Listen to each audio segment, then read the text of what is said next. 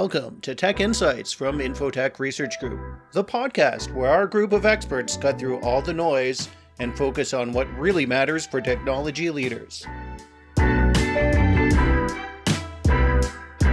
How much of your own health data do you manage and track? I bet it's a lot more than it was 10 years ago. For me, health data has become a part of my daily routine. I try to reach my step goal and improve my sleep score. I write down what I eat and analyze the nutrients. And I even have access to the blood test results from my doctor, even though I don't know what it means. To be honest, it's almost more than I know what to do with. If you feel the same about managing your own health data in this era of the quantified self, just imagine how healthcare professionals must feel. On the one hand, they have more health data about their patients than ever before. That holds huge potential for research into the causes of all of our health problems. On the other hand, putting all that data to use is a big challenge, not only from a technology perspective, but from a regulatory perspective too. So, how can we unlock the promise of modern technology to help healthcare experts help us? Today, we welcome to the show Greg Horne, the global principal in healthcare for SAS, and also the host of the Health Pulse podcast. Hi, Greg. Hi, Brian. Also joining us is Info-Tech Research Group's health industry analyst, Jennifer Jones. Hi there, Brian. Hello. Greg, let's start with you, though. Can you tell people just a bit about SAS, for those not familiar with the software vendor, and tell us about SAS Viya, the analytics platform that it's looking to help bridge the gap between some of the cutting edge research happening in healthcare and its use in clinical settings. Yeah, so thanks for having me on the show, Brian. Um, my background originally is in healthcare. I was a clinical radiographer or X-ray tech in the UK, and so I got to kind of see a lot of these challenges that healthcare faces, even going back all those years. And and SAS as an organization has been in healthcare for our entire history, which is over 40 years. But you know, I joined SAS nine years ago, and we saw a culture then that if you wanted to use analytics in healthcare, it, it really was primarily in a research kind of environment, or and that could have been inside the hospital as well. And what we've seen, and you kind of said this in your introduction, people are just much more interested in data now. They want to understand more about their own data and they want to understand how they can manage that data because, as you mentioned, there's more data than we can utilize. So what Viya does, and the difference in Viya to other platforms, is it's operating in a low code or no code environment. So you don't need to be a data scientist to start to get some real value out of the data that you have. And the Viya platform is open. So if you're used to using an open source uh, software such as Python or uh, R Studio, then you can also incorporate that into your work with SAS. So what we try to do here is really encourage that citizen data scientist, the idea that anybody can work with data and anybody can uh, manage data to get good results and show how to develop change within healthcare. Now, the final part of your question was, you know, how does that uh, build that gap between healthcare and clinical setting? Um, I, have seen a lot of examples in, in the last few years of some really, really good clinical research that would make a phenomenal difference to healthcare but it never gets beyond the university. It kind of sits there and it doesn't develop with the Viya platform and with this kind of approach to analytics, we can now start to see how we can take that healthcare from the researcher into the clinician in a way that both elements can understand what the data tells them and we can start really implementing clinical change. Yeah, interesting. I I mean it's great that it's a low code approach, right? Because in this context we're talking about the healthcare industry using this product. And it's really not fair to expect somebody to have like a PhD in uh, medicine and then also be a data scientist, right? That's a little bit too much. Uh, Jennifer, I wonder what what do you think the potential benefits of a data pl- data platform like this are for the healthcare research environment? Yeah, this is a very interesting platform, and I think researchers in general, uh, you know, require access to reliable data that help them to produce, you know, uh, papers, especially access to de identified patient data that's consistently available is a huge bonus to advancing research on a variety of projects. Um, so I think what uh, Greg's team and SAS has has done has been very interesting, and I think they'll move the pegs forward on a lot of uh, very interesting research by giving a scalable platform that um, researchers can use to further advance uh, some of their research and then continuously go back to to iterate upon uh, some of their research findings. So it's it's a very interesting um, pr- product and interesting proposal. Yeah, SAS is a company that I've been following for some years, and for those that might not be as familiar with it, it's important to explain that it's got a really deep history in these analytics products. And this platform is about much more than just offering a low code or no code approach to uh, data analytics. It's got a really robust analytical engine behind the scenes, too. In fact, there's some AI features that SAS Viya brings to the table. And Greg, maybe you can talk about this a bit because typically when we see vendors offer uh, AI through a platform, I'm noticing that either they're helping users to train their own reference models or they're offering reference models to apply to a data set. Uh, so, which one of those does Viya offer, and how does it help health researchers? Yeah, so Brian, the whole idea behind Viya is to be an AI driven environment. And we have a number of tools that come as standard in that kind of package that will help you get started. And I'm a big believer in a very realistic approach to AI, and we could probably spend an entire podcast just talking about, you know, what really is AI and, and what does it actually mean in the real world. I think an important point to, to mention here as well is that I've never met a doctor that went to med school so that they could become a computer programmer.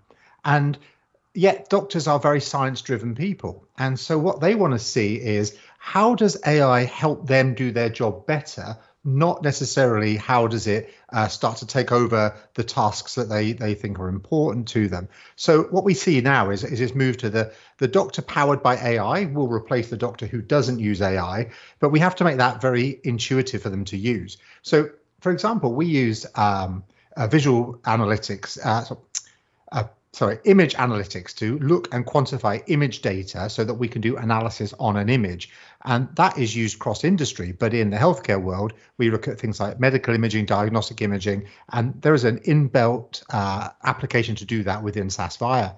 We also have our machine learning models and we also have a chatbot as well, actually, that implements AI too, that come native within SAS Viya.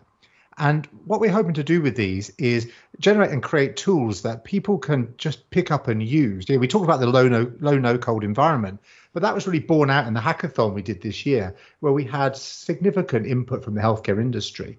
And these were people that had never used Viya before, but had come from a background of uh, creativity and research. And they were able to pick it up and really start to create some fantastic models uh, that showed how AI could work. And an example of that was in the visualization space, uh, predicting how a laparoscopic cholecystectomy, so the removal of a gallbladder through a small incision, uh, could be made more accurate and safer through the use of imaging data.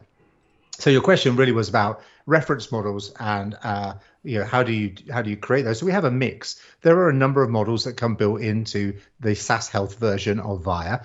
But we find the most success actually comes from enabling people to take their data and their ideas and creating their own models and using their machine learning within SAS to create nuances in those models and continuous learning in those models so that we can uh, improve, tweak, and create the best models possible.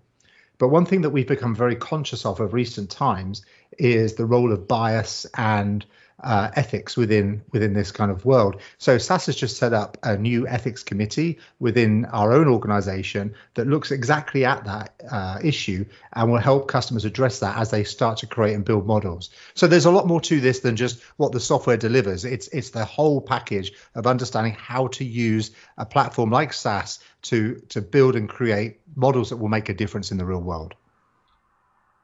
Okay, great. You're getting into this issue of bias in uh, AI. And Jennifer, I wonder if you can just jump in there and talk about some of the risks that we can lay out here? I mean, we know that when we're training AI models, we need representative data, right? So if we're lacking that and we're training AI that can have medical applications, you can imagine there's some real risks there. Yeah, absolutely. So I think again, when when looking at patient data or when looking at um, clinical data from this perspective, ensuring that it's de-identified at a minimum is really crucial. Um, you know, clients coming from a U.S. healthcare perspective will know that in the HIPAA regulation, which is the overarching security regulation for the United States, there are 18 sort of fragments of data that can be brought forward um, into a, a research context. And so ensuring that you're staying within the scope and the parameters of, of data that you're using in these research contexts is, is really crucial so that you don't uh, breach privacy and so that you sort of stay in your lane in terms of evaluating the different data that's out there. Um, and as healthcare, uh, like many industries, has been very interested in AI, the guardrails really have to be there to ensure um, compliance and to ensure that um, these research projects aren't uh, breaching anyone's personal privacy. Yeah, this is so tricky in the healthcare space to make sure that uh, you are respecting the right, not only the right regulations, but just the right ethical considerations when you're putting patient data to use. And Greg, um, you talked there about some of the councils that you were forming in SAS to think about these challenges which is great. But um, it must be hard sometimes to make sure that you have that balanced data set to train AI models, especially when so much of the requirement is to remove and de identify the data. How, how do you get around something like that? Yeah, and, and Brian, de-identifying data is not an easy thing to do. I mean, people think about it and they say, well, you take out the name, the address, the date of birth, there you go, you have a de-identified data set. But a lot of the work that researchers are doing is into diseases that are not particularly prevalent. Uh, and to take a kind of a, a bit of a crass example in many ways, but if there's only one person in your town who has a wooden leg, if the clinical history shows a wooden leg, then that person is immediately identifiable from their clinical condition. And, and that's really uh, easy to oversee, uh, to overestimate, and to not uh, bring into your into your calculations. So we have a number of approaches. We do use a lot of synthetic data. So often we'll take real data uh, that companies collect and collate, and it will go through a synthesizing process that really just dis- detaches it completely from a community or from an individual in a way that, that then makes that data uh, completely standalone. But sometimes we really do need to be able to have that traceability of the data. There might be certain things to do with maybe an ethnicity or a type of condition or disease that, that really needs you to be able to pull it back a lot more. So uh, in the example of, say, like the University of Alberta, uh, all their research proposals go strict ethics review. They are approved by the Health Information Act. Uh, they're seen by Alberta Health Services and the like. It doesn't get signed off as a data sharing agreement until they are absolutely sure the environment, as well as the software, has been under a, fan, a very strong security review. So that way you can allow some of this data that can be tracked back to come into your work. And it makes your data and your uh, approach much more realistic as well. Because one of the issues if you completely de-identify data is it does become much more easy to introduce a bias or not know that you're introducing a bias. So there is a fine line to walk in that space. That's the issue that i was wondering about is how, how do you balance that between the de-identification but also knowing that you have data representing different populations which i imagine is hard. It is and it's interesting as well because patients are uh, very torn on this issue. So, if you generally survey patients and say, could your health data be used to do this research? On the whole, people will say no. They don't like the idea of their privacy being breached and the like, even though you can go on any Facebook page, LinkedIn, Twitter, all those things, and read huge amounts of personal healthcare data that they have chosen to share themselves. Mm. Uh, but if you go and speak to patients on a very one to one basis, and really this is how clinical trials are evolving at the moment, uh, and say to them, look, you know, you have this condition, being able to study your data would help other people with your condition have better outcomes uh, almost to a person, they will agree to do it. So it really is about how you phrase the use of the data, how people perceive the, the benefits of the use of the data, and how that is then rolled into like a, maybe a clinical trial or a way to actually show patient benefits that really makes a difference.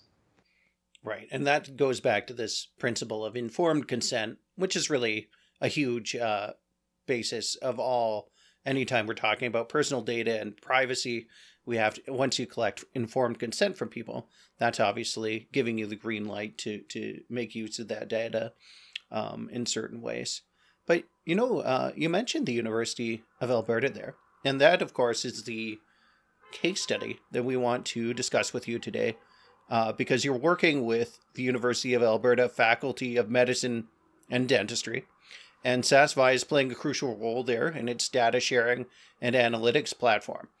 And they're using that for also all, all types of interesting research. For example, uh, they're examining the potential root causes for multiple sclerosis, MS.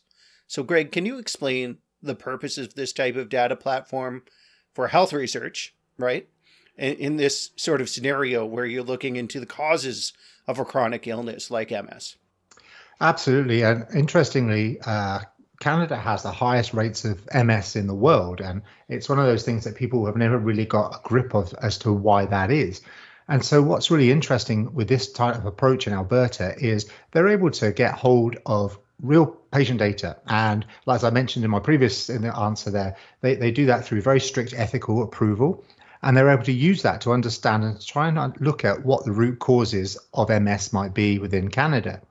Now, you know, why is that important? Well, they can do that in a kind of a third party environment of a university and they can start to understand and do research with some, some very clever minds as to what may be a cause or what might be effect of, of of people's lifestyles the like that is causing this to happen but then they're doing that in an environment where they can then apply it back to a hospital. So they can take patients from clinical trials, they can take patients who are coming into the hospital with a condition, they can work with those patients, but they're doing it at slightly arm's length. So the patient is still getting the best possible patient care, but we're all the time looking to see how we can improve that and how we might get these new insights into a disease and how we might treat that disease. And I think one of the other points that is important to this as well is when you do it in this research phase, you're really trying to understand prevention rather than cure. So you're looking to see how do I stop people getting on a certain path?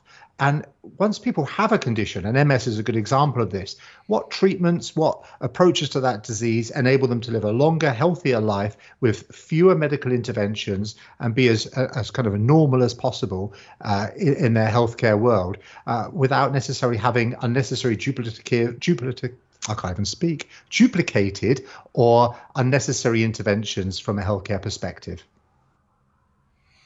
Yeah, I mean, I think about something as complicated as MS, and uh, it's mysterious, right? Because people know that there might be some genetic connection there because it is passed on through the family. It tends to occur, as you point out, in northern countries, right? So there's some clues there, but what's not established is the causal relationship. Um, we just don't have enough data, perhaps, right? So it it sort of shows you that if you get enough uh, data and you're able to analyze it in the right way, uh, you might s- suddenly start to illuminate some answers, hopefully. Uh, or but there's no guarantees about this. Jennifer, what do you see as the potential benefits of a da- data platform like this in in the, this sort of environment like they have at the University of Alberta? Yeah, and I think that the MS example presents a fascinating advance. And I, I would say, just in general, you know throughout COVID and throughout uh, some of the other pandemic related um, circumstances we've all lived through, there's certainly been um, greater advances than we could have ever anticipated, and some of that is just the dedicated time and money that has gone into research and accelerating advances. And so the MS example does present that opportunity as well uh, again, accessible data can progress uh, breakthroughs in research related to things like MS. And uh, again, with this platform being seamlessly connected and, and have gone through all those regulatory hurdles, um, gives a an opportunity to researchers to have data that is accessible and reliable over time. And, and that's a really big boon for, for researchers and could really um, advance some treatments and some um, areas for uh, further further breakthroughs related to chronic conditions and chronic diseases. Actually, Brian, can I just add something there as well? Uh, what's important with these universities is that they are accessing non health data as part of this process as well. So we see the importance of health data, but when you really want to understand underlying conditions like chronic disease, like MS, uh, it's looking at what else might be influential, such as you know where did you live? Uh, what education do you have? What are you exposed to environmentally? Like there's a whole load of these social determinants that come along with this as well and by bringing those kinds of uh, data into a research environment like a university, and really starting to understand the round of a person, again, you draw many more insights into understanding that that person's needs. Uh, and we did some work around this, uh, around predicting suicide and self harm in teenagers, and used a similar approach where we took non healthcare data as an indicator of risk. Uh, and it's fascinating to look at what you can glean from that whole data set when you when you have access to it. And Jennifer raises that point about the accelerated digital transformation that we've seen during the pandemic. And Greg, I just wonder if you have any comment on that. What what have you observed at SAS uh, during this time? So it's been an interesting time in that the people who had platforms for analytics and were using analytics to understand their patient needs and their uh, needs to provide services really did come through this much better than the people who weren't doing it. So we have some really good examples, uh, both from North America and in Europe, of people who were equipped with good data platforms who were able to understand and predict what the impact of COVID was going to be on their facilities and act accordingly. And that often meant they didn't need to build surge capacity. They didn't start buying things they didn't really need because they had a good understanding of their current equipment needs, their staff needs, and their, uh, their buildings and, and the kind of physical environment they could treat patients in, and were able to plan accordingly. And we've seen now a rush of people who want to get into that position. So this idea of, of resource optimization is really growing, and it's probably the thing I get asked about the most right now. It's that idea of you know how do I start to plan my resources? How do I know what I even own today, so that if the next problem comes along, I'm better equipped to do that. So that's one area. The other area that we see a huge increase in has been virtual care, and you know we've been pushing virtual care for a long time. People have seen the value of it, but there's been a number of things that stood in the way. Well, suddenly those things all disappeared, and we saw virtual care really grow. And in certain uh, instances, virtual care offers a much better environment for uh, one-on-one personal care than than in-person care does. And it's important you have a stream of data to go with that, so that you are able to advise on things like ne- next best process, uh, where to what to do next in terms of treatments and medications and the like. And you tie that into your virtual healthcare world, and, and you start to see some real improvements, particularly in access to care, and particularly in things like mental health conditions and other long-term conditions. So coronavirus has been a real catalyst for some of those things to happen. And I think it's going to live with us for a long time. And I think that uh, acceleration now into digitization is on a path that, that was going to take a lot longer if it hadn't been for coronavirus. Mm-hmm. And and one of the perspectives that you, we can uh, see SAS getting involved with here, relating to digital transformation in the healthcare sector, is through this network of healthcare institutions that are using SAS Viya for research. So it sounds like you're making a bit of a center of excellence there, maybe. Um, tell us a bit about that network and some of the universities that are involved. What do you want to achieve there? So, my goal on this is to create this network of universities that can really share knowledge and data so that we can all learn from each other and uh, start to apply this into the real clinical world. Uh, I travel, well, before coronavirus, I was traveling the world to many countries, and you'd be just amazed how similar the issues in healthcare are when you go around the world. Everybody believes their healthcare system is different, and fundamentally, they are built on the same building blocks. So, by creating a global network of universities, and we have Alberta, we have one in Dublin, there's uh, one in uh, Denmark, um, and another one in the UK, they can start to share their learning and put all those brains together to start to really accelerate healthcare development. I'll just give you a few more examples. So we had the MS example out of uh, Alberta, but in Dublin, they're working on understanding and predicting endometriosis. This kills hundreds of thousands of, of mothers and, and uh, children every year around the world. And at the, at the base of this is the fact that the diagnosis and treatment has remained the same for 200 years. So they're applying AI to start to look at the, the mother and understand what it is that is the trigger in endometriosis and how can they prevent that loss of life.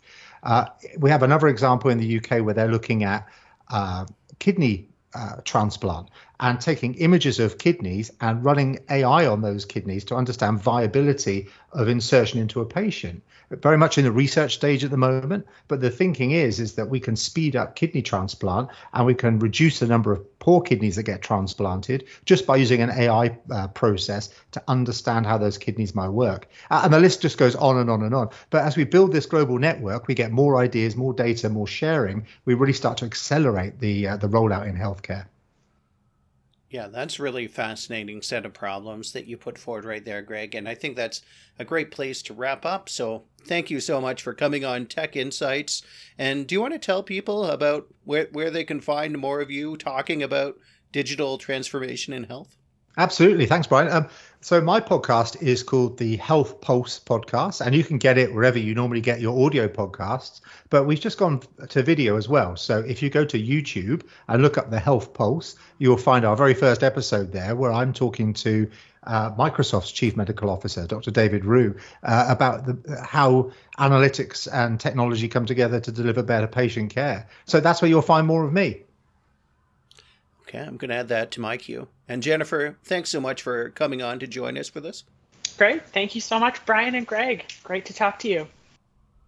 And thank you to our listeners for tuning in. Remember to subscribe to Tech Insights, or else you won't get the next great episode. We're here every week, dropping in new fascinating conversations with all sorts of technology leaders. So make sure you subscribe whether you're on Apple Podcasts, Spotify, Google Podcasts Really, whatever podcast app is your favorite, you can find Tech Insights. I'm Brian Jackson.